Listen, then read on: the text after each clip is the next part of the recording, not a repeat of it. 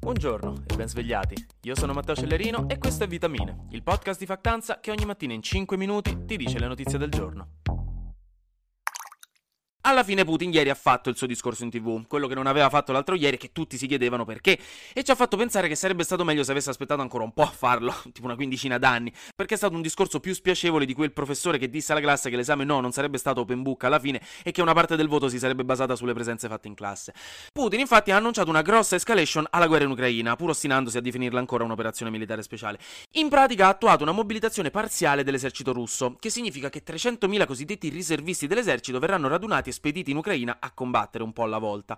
I riservisti sono persone che hanno fatto l'addestramento militare, quindi formalmente ne fanno parte, ma che non fanno i soldati di professione, insomma ora hanno le loro vite in giro.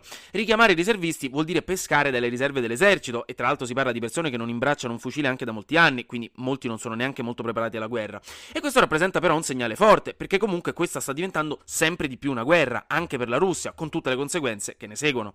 Putin sin dall'inizio, o già da febbraio, aveva cercato in tutti i modi di non far cambiare la vita di tutti i giorni in Russia, insomma di non far percepire un clima di guerra, perché altrimenti il suo consenso sarebbe crollato. E fino ad ora c'era riuscito, ma questa mobilitazione parziale, che testimonia proprio a braccia spalancate le difficoltà della Russia nella guerra contro l'Ucraina, perché chiamare 300.000 riservisti quando in Ucraina ha già mandato 200.000 soldati significa che le cose non stanno andando bene, rischia di far esplodere il malcontento. E la cosa interessante è che è già successo. Ieri sono esplose delle proteste pacifiche in molte città russe, represse con la forza e con molti arresti dalla polizia, 1300, intorno ai 1300 si dice fino adesso, da parte di cittadini che si oppongono sia alla guerra che ora alle sue conseguenze materiali per la popolazione.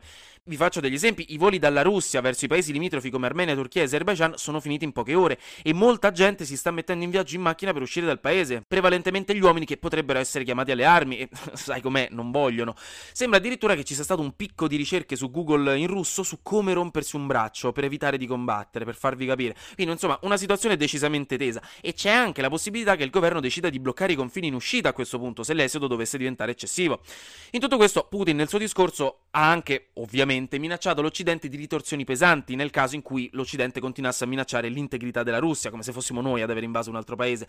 E io ci scherzo sopra, ma nella propaganda russa in effetti questi sono i claim. Ed è abbastanza inquietante, perché ha fatto riferimento anche all'uso di risposta nucleare, specialmente in relazione alla storia dei referendum per l'annessione dei territori ucraini di cui avevo parlato ieri. Una cosa è certa, secondo gli analisti e i leader politici internazionali, quanto successo è un segnale forte della debolezza di Putin e della situazione russa in Ucraina. Quindi, bene, tra virgolette, tuttavia si rischia un'escalation militare e questo bene non è.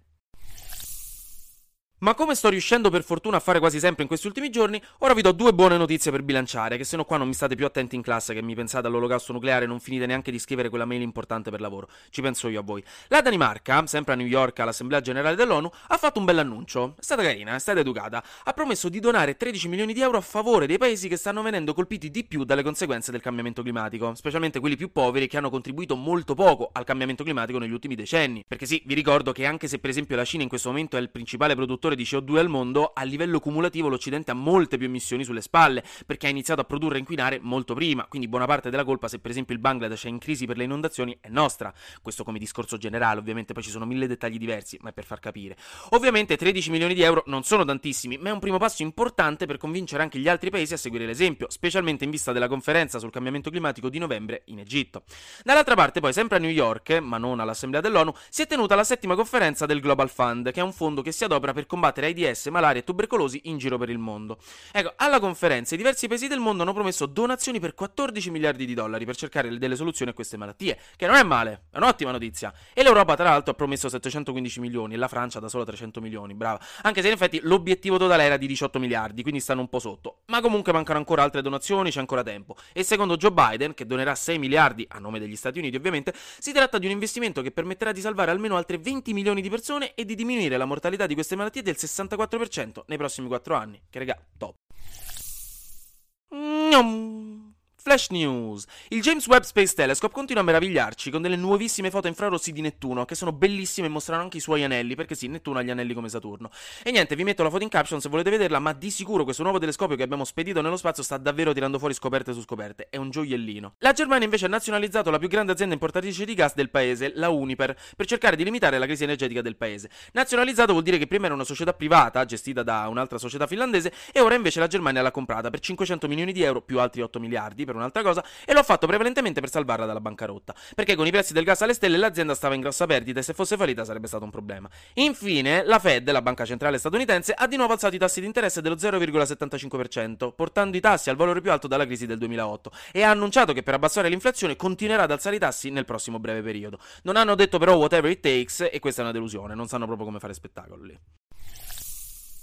Ammetto che mi mancava e sono contento di poterne parlare oggi, perché Trump, per quanto possa essere criticabile come personaggio, è una fonte illimitata di intrattenimento.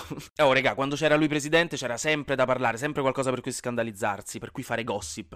A me mi manca, che ci posso fare?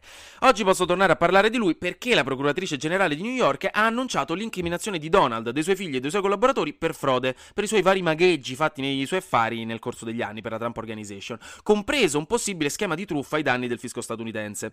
Per per ora questa è una causa civile, quindi niente galera, anche se non è esclusa la possibilità di reati federali, quindi penali, ma in generale ora la possibilità è che venga costretto a pagare 250 milioni di dollari di danni per aver gonfiato il valore delle sue case e perché i magistrati hanno trovato errori e sporchi inganni in tutti e 11 bilanci delle sue società dal 2011 al 2021, che comunque bisogna apprezzare la coerenza però, nel senso comunque dall'inizio alla fine se fa una cosa la fa bene. In tutto questo, dopo l'annuncio, Trump sul suo social truth ha attaccato la procuratrice Letizia James, che è afroamericana, definendola per qualche motivo razzista. però visto, nel senso ve lo dicevo, con lui non ci si annoia mai. Anche oggi grazie per aver ascoltato Vitamine. Noi ci sentiamo domani, perché sarà successo di sicuro qualcosa di nuovo e io avrò ancora qualcos'altro da dirvi. Buona giornata.